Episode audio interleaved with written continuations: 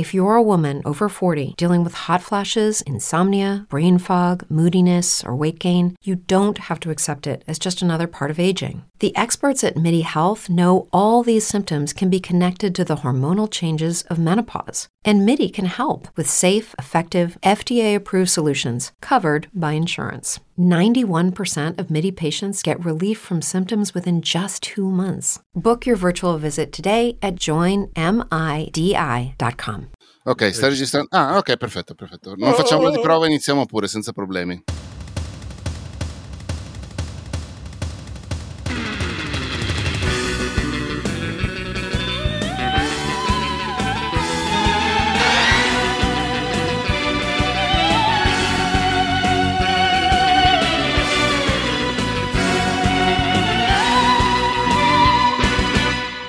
Bene. Benvenuti a Ricciotto, il cinema della parte giusta, il programma di cinema di Querti, Querti con la U, un po' come Deborah con l'H, il programma di cinema che è entrato ufficialmente nella stagione estiva e quindi esce quando riesce a uscire, esce più o meno, non lo so, faremo una volta ogni due settimane, magari più spesso, magari no, non lo so. Cos'è questo rumore in sottofondo, caro mio Aldo Fresia?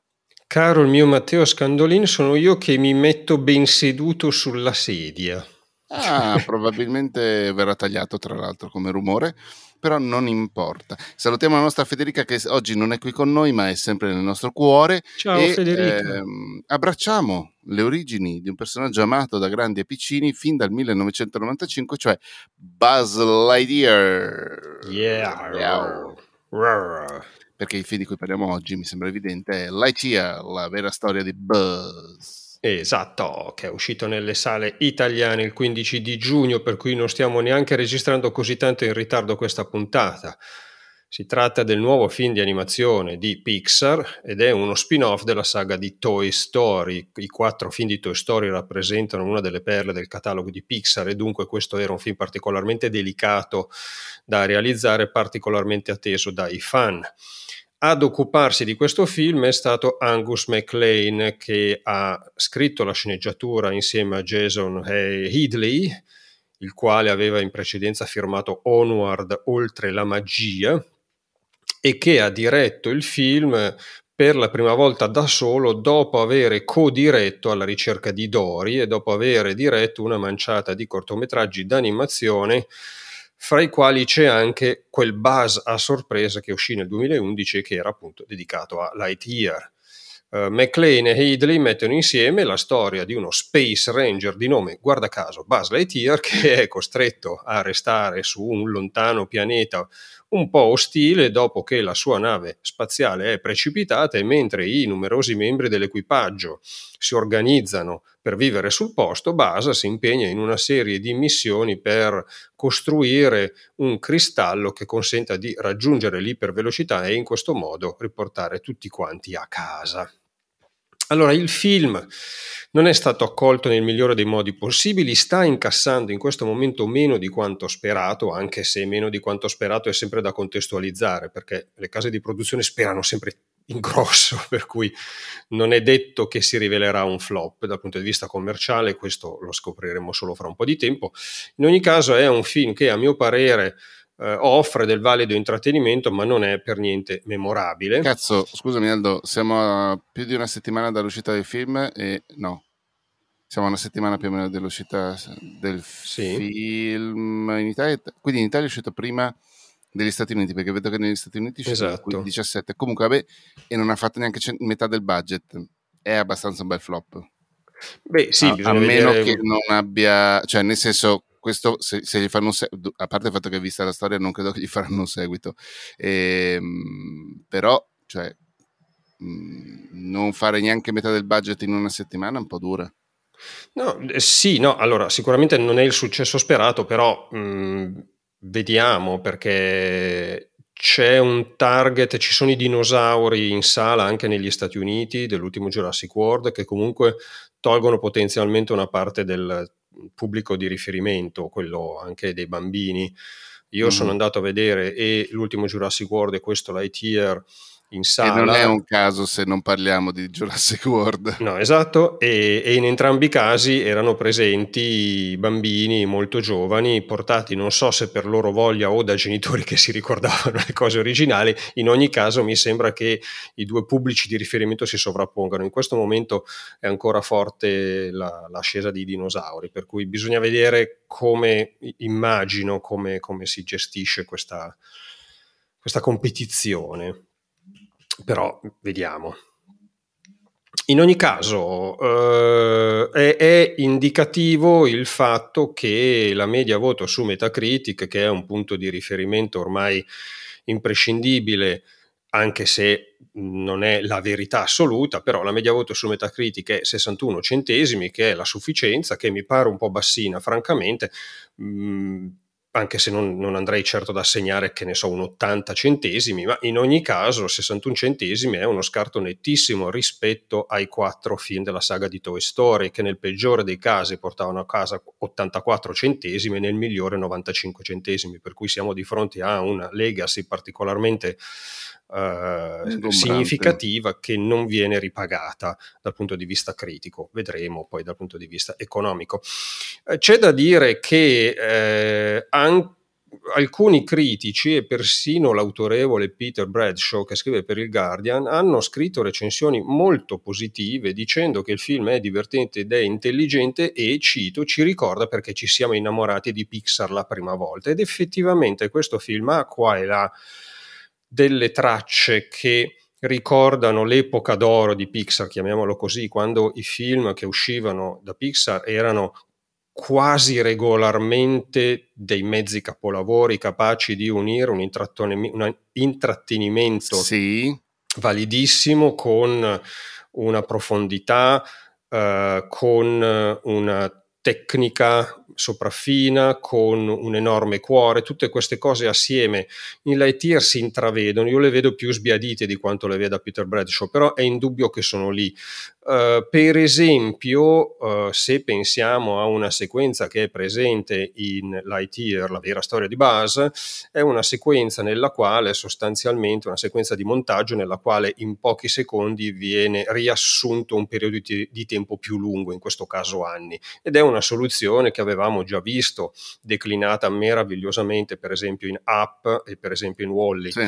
Ed ecco, pensando a Ape e Wally manca qualcosa. A me personalmente, anche se ovviamente il, il, punto di vista personale conta fino a un certo punto, però a me personalmente il cuore è battuto molto meno in questo momento di Lightyear piuttosto che nei momenti di Ape e di Wally che mi sono immediatamente venuti in mente e che ancora oggi mi emozionano parecchio. In sala quello che ho registrato io è stata attenzione, ma non quel tipo di temperatura emotiva ma, scusami, che comunque avevo visto all'epoca. Eh, l'hai detto poco fa, eh, però mi stavo perdendo dietro il, gli incassi del film. Te l'ho visto in sala con più bambini, più adulti, un mix? Un mix direi, nel senso che Uh, mi sono un po' guardato attorno, direi un mix, nel senso bambini e adulti rappresentavano il grosso dei presenti, ma c'erano anche volti giovani che piazzerei intorno ad un'adolescenza, roba simile, anche se io sono negato a capire l'età della gente, per cui però diciamo non bambini, non adulti, ecco, questa fantastica via di mezzo. Ok. E, e quindi questa cosa che dicevi della chiamiamola fred... non freddezza proprio fredda fredda, ma comunque di questa non calorosità, minchia, mm. lingua proprio, e um, veniva più dagli adulti o dai bambini? No, era abbastanza, abbastanza universale, fra virgolette. Mm, questo mi, mi sembra, almeno per la mia esperienza in sala e per quello che ho percepito io da ciò che stava attorno a me, mi sembra un film che riesca a parlare nello stesso modo un po' a tutti, e questo non è male, eh, le reazioni sono state tendenzialmente molto simili. A parte certo un paio di momenti in cui l'irrequietezza tipica dei bambini che dopo un po' cioè, si annoiano a una velocità supersonica, quella che l'ITIR vorrebbe raggiungere mentre fa i suoi esperimenti con, con, il cristallo. Ecco, a volte i bambini segnalano un rallentamento narrativo che secondo loro è evidente, magari secondo me o secondo i loro genitori non lo è. Però ecco, a mm. parte questa differenza mi pare che le reazioni siano state piuttosto simili. Ok. a parte un paio di genitori idioti di cui uno eh, mandava messaggi perché è un mentecatto e sta crescendo malissimo i propri figli, dimostrando cosa non si fa al cinema, ma ahimè, che devo dire? Torniamo al film, dai. Sì. allora, eh, secondo me un aspetto che ha remato contro la riuscita mh, luminosa del film Lightyear è che è un film che è esplicitamente presentato come il film che è piaciuto al piccolo Andy, protagonista di Toy Story, e che ha spinto Andy ad acquistare il giocattolo che omaggia il personaggio del film. Uno spunto che però è rimasto poco sviluppato in termini narrativi, anche se rappresenta un divertente gioco metacinematografico, perché siamo di fronte ad una casa di produzione che, come moltissime altre case di produzione, basa una parte del suo business sui mercati secondari, che sono fondamentali spesso e volentieri per le sorti economiche di un film e che questa casa di produzione fa un film dedicato a un mercato secondario che già c'è, lo rinnova, ne avvia uno nuovo mettendo in scena sostanzialmente una autoreferenzialità che è vertiginosa guardata da fuori e che testimonia una potenza di fuoco in termini produttivi mica da ridere ci sono produttori che farebbero la firma per poter lavorare a partire da un terreno così fertile.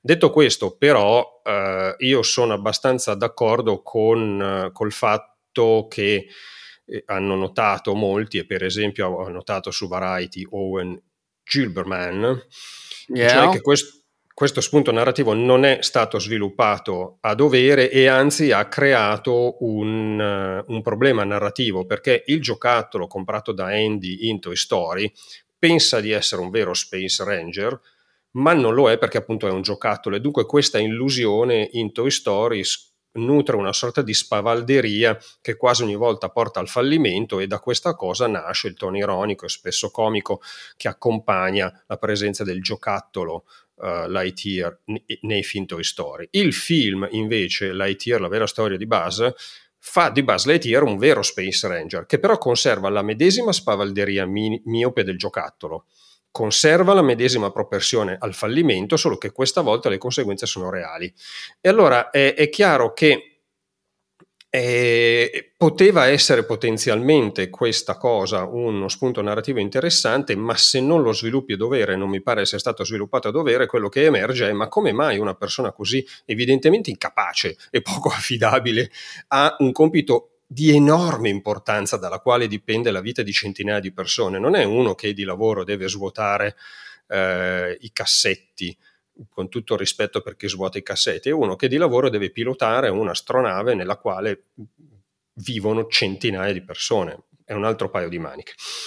Eh, è chiaro, certo, che il film mette in campo un viaggio dell'eroe che chiede a Buzz Lightyear di partire dall'essere incapace di lavorare in gruppo e capacissimo di sopravvalutare le proprie abilità al diventare una persona che non solo accetta i propri limiti, ma sa dare valore agli altri, sa lavorare in gruppo. Ora è chiaro che il viaggio dell'eroe è questo, però mi pare che non sia stato sviluppato a dovere, mi pare che manchino alcune accortezze e in questo modo il passaggio da giocattolo al personaggio non è avvenuto in maniera compiuta e alcune cose non suonano bene, non risuonano bene neanche dal punto di vista emotivo perché il coinvolgimento risulta un po' ammaccato quando la struttura narrativa sottostante non è perfettamente calibrata. A volte noi giustamente tendiamo a, sotto, a, sottovalutare alcuni aspetti della macchina cinematografica che possono sembrare secondari, ma che in realtà secondari non sono, perché tutta una serie di equilibri interni che possono serenamente sfuggire a noi che guardiamo sono però fondamentali per il risultato. E qui un po' la narrazione si è incriccata, è mancato il lavoro approfondito sul personaggio, che è curioso tenendo conto che stiamo parlando di un film Pixar che sui personaggi e sulla capacità di costruirli, prima ancora di lavorare sull'eccellenza tecnica, ha eh, costruito la propria fama meritatissima di casa di produzione d'eccellenza. Per cui da qui intrattenimento valido perché comunque non è fatto dagli scappati di casa, ma non quel film che magari gli amanti della saga di Toy Story avrebbero voluto vedere per tornare con la memoria ai fasti di un tempo.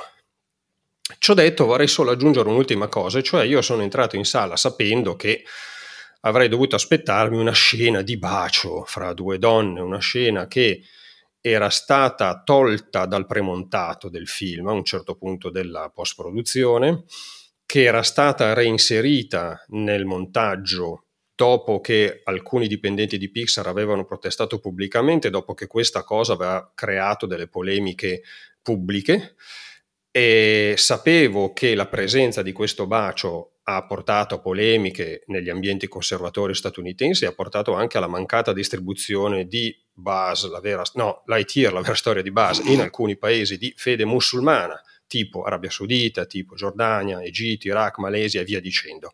Ebbene, io il bacio non l'ho visto.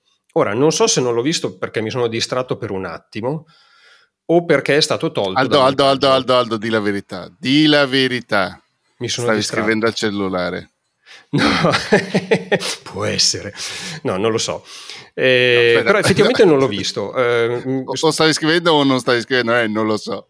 Non lo so.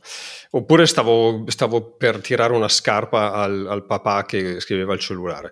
E, cioè, stupidamente mi viene in mente adesso che avrei potuto utilizzare la mia scarsa potenza social per fare un piccolo sondaggio e vedere se alcune delle persone che interagiscono con me su Twitter, che è l'unico social network che posseggo, hanno visto o no questo benedetto bacio, però eh, siccome la mia propensione per il social è pressoché nulla, ci ho pensato solo ora. Ma in ogni caso non l'ho visto. Eh, Vabbè, detto, ma ce lo diranno nei commenti a ce lo diranno commenti. su Spreaker oppure scrivendoci at Querticast su Twitter. Sì, eh, devo dire che non ho nulla in contrario al fatto che si possano vedere eh, due donne che si baciano in un film d'animazione, anche se è eh, riservato a un pubblico di giovanissimi, perché non stiamo parlando di gente che scopa, stiamo parlando di una normale manifestazione d'affetto. Eh, mi sembra, per quello che ho letto io, e la cosa mi sorprende un po', che t- tutta la polemica ruoti attorno al bacio, mentre il bacio in realtà quando anche fosse presente, di questo non ho certezza, è, è, presente all'interno di quella che viene presentata come una relazione di coppia eh, matura, solidale, eh, che dura anni. Che no, Aldo, prevede... sappiamo benissimo che i rapporti omosessuali non sono dei rapporti maturi. Cos'è che hai detto? Maturi, anche? Profondi, sereni, sereni, sereni, profondi, sono solo dettati dal diavolo. Diavolo, però... Eh, per però... chi non ci conoscesse, scusatemi, eh, è, è, ovviamente una stronzata colossale questa cosa che ho detto. Eh. Assolutamente. No, però la cosa che mi, mi, mi, lascia perplesso è che mi pare che tutta la polemica sia ruotata intorno alla presenza del bacio e non intorno al fatto che c'è una relazione omosessuale e genitoriale. Cioè, come se l'evidenza di una relazione che è anche sessuale fosse il problema. E non so se questo dipende dal fatto che il cinema in generale tende ad essere parecchio uh, riservato alla, intorno a determinati tipi di sessualità. Per esempio la sessualità fra gli anziani è pre- pressoché inesistente in moltissimo cinema. E non Aldo, so cosa questo... stai dicendo? La sessualità serve solo a procreare e a proseguire la specie. Dopo che eh, hai procreato, certo. non lo fai Basta. più. E quando entri in menopausa, fine. Vabbè, e... però ecco, mi pare. Stiamo mi... dicendo delle stronzate. Anche in questo caso c'è dell'ironia. No, mi pare che però appunto la polemica, oltre ad essere sbagliata, sia anche molto sciocchina perché eh, va veramente a concentrarsi su un elemento accessorio. Se proprio devi fare polemica, poi francamente non farla perché avete rotto il cazzo, maledetti conservatori, ma se proprio dovete farla, fatela ser- seriamente, fra virgolette, fatela a 360 gradi, fatela le affrontando il problema nel complesso, non su 10, caro Aldo, le polemiche, caro Aldo, 9 volte su 10 non sono serie. Se eh no, certo. Far casino. Quello è il problema. In ogni caso, ecco, volevo dire questa cosa sul fatto che appunto eh, eh, la, la, scena del bacio ha creato qualche problema di distribuzione e questo comunque a, a livello industriale non è una cosa di poco conto, eh, eh no, perché certo. uscendo dalla sì. polemica è chiaro che un certo tipo di sensibilità che caratterizza alcuni mercati di riferimento tende a portare in scena anche relazioni omosessuali e genitoriali. Per contro, altri mercati di riferimento non le vogliono e dunque dal punto di vista industriale, se ti proponi, come nel caso di Pixar e Disney, a livello globale, hai un problema, sei costretto ad affrontare un equilibrismo non da poco oppure a prendere una posizione, ben sapendo che questa posizione ti uh, precluderà l'accesso a determinati mercati. Posizione che può essere, uh, come dire, nobile o anche semplicemente di interesse. Fai due più due, decidi quanto guadagno in Iraq e in Arabia Saudita, quanto guadagno negli Stati Uniti e che ne so, in Canada e in Europa, fai le somme, il file Excel ti dice che puoi mettere o non mettere il bacio. Ma detto questo, eh, niente, appunto mi sembrava che la polemica fosse fuori fuoco e stupida, ma io il bacio non l'ho visto infine. Eh, fateci sapere voi che l'avete visto, se effettivamente avete visto un bacio o se eravate distratti anche voi assieme al nostro Aldo Fresia. Eh, yeah. Volevo dire due cosine che non c'entrano niente con questo film qua, in realtà, anche se fanno parte, eh, cioè sono due cosine che riguardano un film che fa parte del grande conglomerato Disney che possiede anche Pixar, cioè sono due commenti alla puntata su Doctor Strange nel multiverso della follia, 18, mm-hmm. 522, quindi tre puntate fa, anche se pubblicata un mese fa, credo. Ehm, Cocci Stefano ci dice: eh, Ultimamente ho spesso voglia di interloquire con voi mentre ascolto il podcast. Grazie Stefano Cocci. Scrivici pure su, Inst- eh, ciao, no, su, su, Twitter, appunto, che è il social che preferiamo, come dicevamo prima.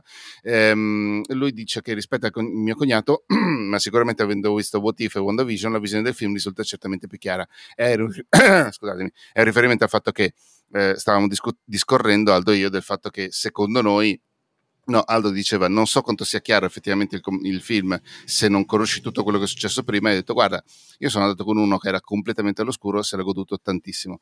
Mm-hmm. Ehm, e Stefano Foll eh, immediatamente dopo dice più o meno la stessa cosa, cioè non sono d'accordo che questo film sia a sé. Io eh, entrambi, a entrambi questi Stefani dico... Eh, ehm, una cavia ci ha detto questa cosa qui e, e, secondo me io rimango abbastanza convinto di questa cosa qui, cioè hanno ripetuto talmente tante volte le stesse cose all'interno di Doctor Strange che eh, secondo me è abbastanza comp- ah, è ovvio se vedi WandaVision hai, tutti det- hai molti più dettagli più molte più sfumature c'è il um, oddio come si chiama l'attrice che faceva Ania in Buffy? Vabbè c'è comunque anche lei che è, è sempre, per noi baffiniani è sempre un piacere non so se si dice così è sempre un piacere rivedere però mh, mm, i, le direttive principali il film te le fornisce. Da questo punto sì. di vista rimango convinto della mia opinione ecco sì, sì, anche se è vero, non, non, non ricordo più quale opinione esprimevo all'epoca. Credo, però... se non sbaglio, credo che tu intendessi, cioè tu sostenessi che non è così chiaro se non conosci tutto quello che è successo prima. Ah, boh. eh, sì, in ogni caso questi, questi commenti segnalano che effettivamente la sfida per Marvel sta diventando quella di tenere insieme un universo narrativo ormai enorme.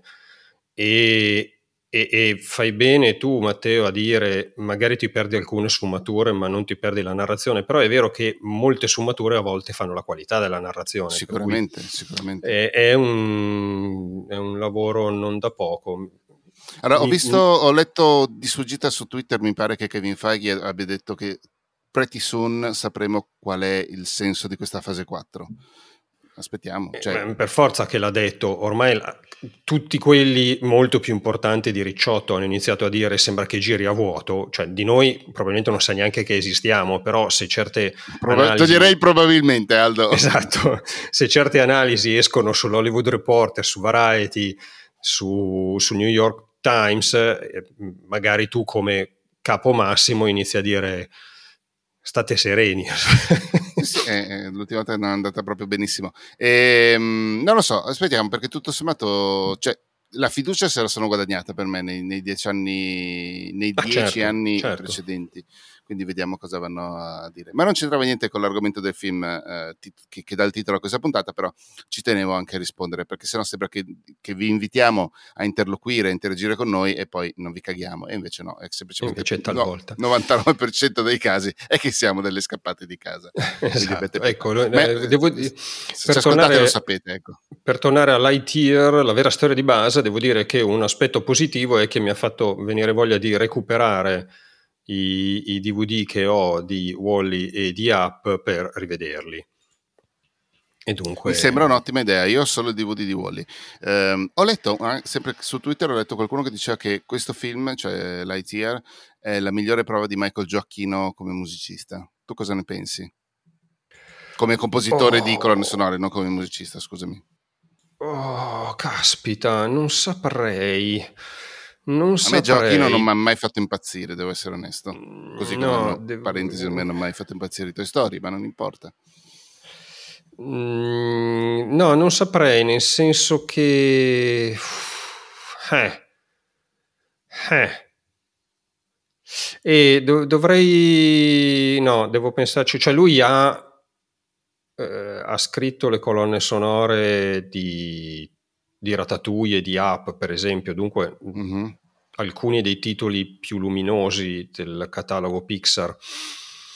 E non so se perché sono film anche nel complesso più riusciti, li ricordo molto meglio, perché a volte sconnettere il, la colonna sonora da, da, tutto il resto non mi viene semplice, sarebbe, sarebbe, carino. A volte me ne rendo conto proprio quando è eclatante.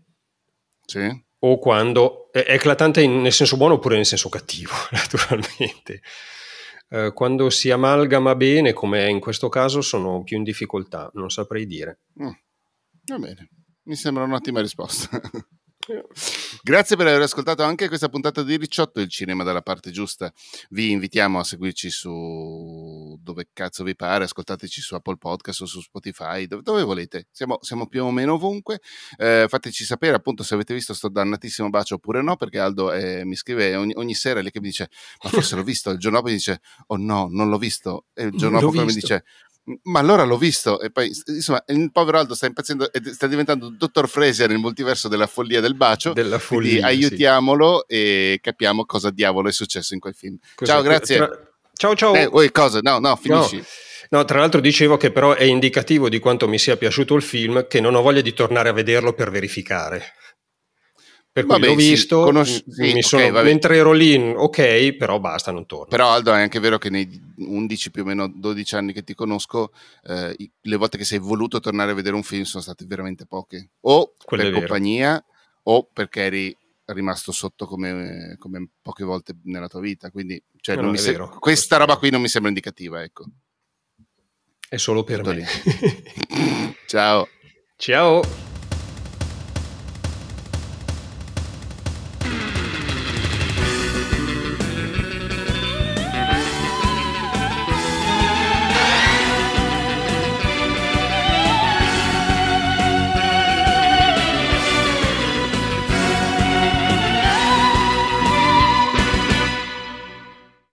Brain fog, insomnia, moodiness, achy joints, weight gain. Maybe you're thinking they're all just part of getting older, or that's what your doctor tells you. But MIDI Health understands that for women over 40, they can all be connected. Hormonal changes that happen during perimenopause and menopause are at the root of dozens of symptoms women experience, not just hot flashes. MIDI specializes in compassionate care for women in menopause. Their solutions are safe, effective, and FDA approved. Plus, they're covered by insurance. A convenient telehealth visit with a MIDI clinician can be your first step to getting personalized care. They'll tailor a treatment plan for your symptoms and health history so you can get back to feeling great. 91% of MIDI patients get relief from symptoms within just two months. When your body changes, your care should too. Book your virtual visit today at joinmidi.com. That's joinmidi.com.